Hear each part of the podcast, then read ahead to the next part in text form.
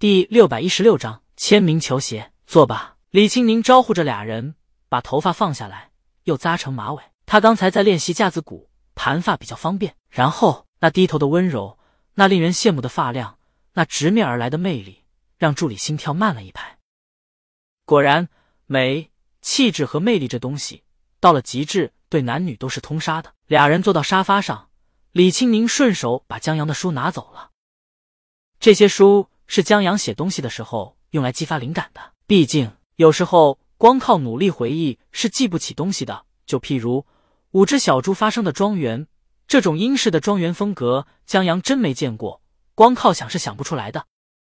这些书就是他买的资料。沙发上还有一只鹅的玩偶，给我就好，我老公扫码领的。李青宁拿过来。啊，助理见过在地铁口扫码，让人开通个人养老金账户。然后送这个的，想不到大魔王老公也扫码领了一个，还挺接地气的。其实，这是在住公寓，江阳还是社畜的时候，他在地铁外面扫码免费领的。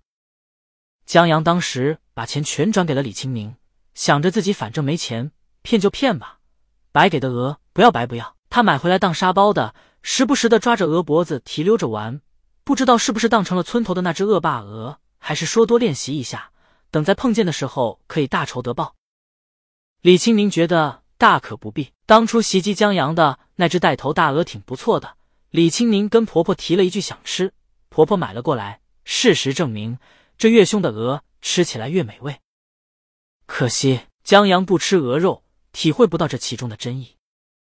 他只知道在离村的时候，依旧得到了那群鹅的挑衅，以为带头大鹅还在呢。李青宁不知道下一任带头大鹅会不会好吃。助理看着大魔王把白鹅放起来，在朱星和大魔王寒暄的时候，他又看向旁边，然后看到了那具骷髅。他知道这具骷髅，《长夜难明》这本书就跟这骷髅有关系。不过这具骷髅的样子现在有点怪，戴着个帽子，拿着把吉他，挺有文艺范的。助理的目光又回到李青宁身上，他忽然有些感慨。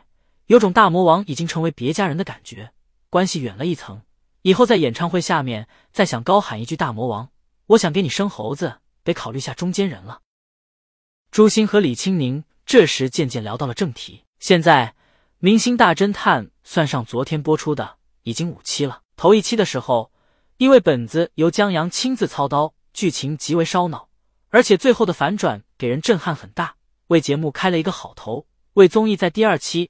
第三期付费观看奠定了很好的基础，但从第三期开始，节目人气在跌落，争议也随之而来。关于剧情的争议，有江阳的本子在前，编剧们的本子比不上，这次不用说。更让朱星他们头疼的是，五期节目了，前四期在投票凶手的时候全错，都让真凶逃脱了。然后许多人就问了：你这节目在宣扬什么价值观？让罪犯存在侥幸心理？告诉大家。只要你足够聪明，就可以逃脱法律的制裁。所以，在第五期的时候，他们就让真凶落网了。但是吧，因为这些争议、这些问题，让第五期拍摄时节奏不稳，节目才过半，凶手差不多就可以锁定了。结果推理党不满意，价值党觉得这凶手不聪明才落网的。然后，节目组经验不足的毛病也暴露无遗。他们现在急需稳定江阳再出马。稳定军心，毕竟这节目是江阳的策划，而且他可以写本子。球友比江阳先到的球场，在江阳到的时候，他正坐在场边看球场上的人打球。耗子呢？江阳坐到他旁边，球友把一瓶运动饮料递给他，没来呢。接着，球友指了指球场上打球的一群人，看见那个穿黄球衣的哥们没？打球挺脏的，刚才脚下还下绊子，迟早让人打。穿的还是我主队的球衣。江阳喝了一口饮料，你主队？京都引力队，你不知道？球友觉得江阳喜欢打球，竟然不知道引力队，挺稀罕的。江阳听说过，但没怎么关注。球友，京都在联赛的传统豪门，今年冠军最有力争夺者。我和我女朋友打算去看下周引力对山河的比赛。山河虽然不是强队，但也不错。强队对强队的球票不好买，球友问江阳一起去看，我请客。他觉得江阳真应该快去看看现场，这现实中看比电视上看热血多了。不用，江阳记得苏珊送的球票好像就是篮球的 VIP 套票，也是。球友差点忘了，大魔王的老公想看个球赛还是很轻松的。这时，场上三 B 三中，黄球衣哥们的对手终于忍不住黄球衣这哥们的小脏手了，骂了几句以后，黄球衣的队友帮着黄球衣一起回骂。对面那一队气不过，但拿黄球衣也没办法，因为这事儿动手的话就真输了。他们惹不起，索性就不打了，直接离开了。黄球衣还义愤填膺，明明是玩不起。他们说了离开的那伙人几句，越说越理直气壮。然后黄球衣扭头招呼球友和江阳他们这边一起玩啊！球友还没回答呢，队友先把黄球衣拉走了，边走边小声嘀咕：“他妈的，他旁边兄弟穿的签名球鞋有你一年工资了，这要把人伤了，可就不是骂两句的事儿了。”江阳疑惑，他把鞋子拿下来看了一圈，没人签名啊！球友摇头不懂。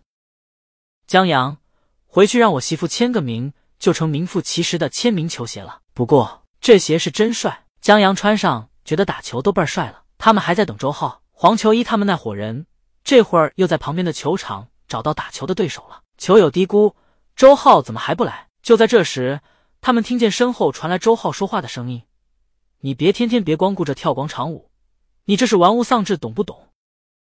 江阳和球友扭头看过去，见周浩打着电话走过来：“你看看泡泡他妈，早饭都没吃，就去忙泡泡终身大事了。”用了不到两个小时，就安排泡泡跟一个婴儿肥的姑娘见面。你瞅瞅人家这速度，你们再瞅瞅你们自己。我找不到媳妇，你们也要多从自身找原因。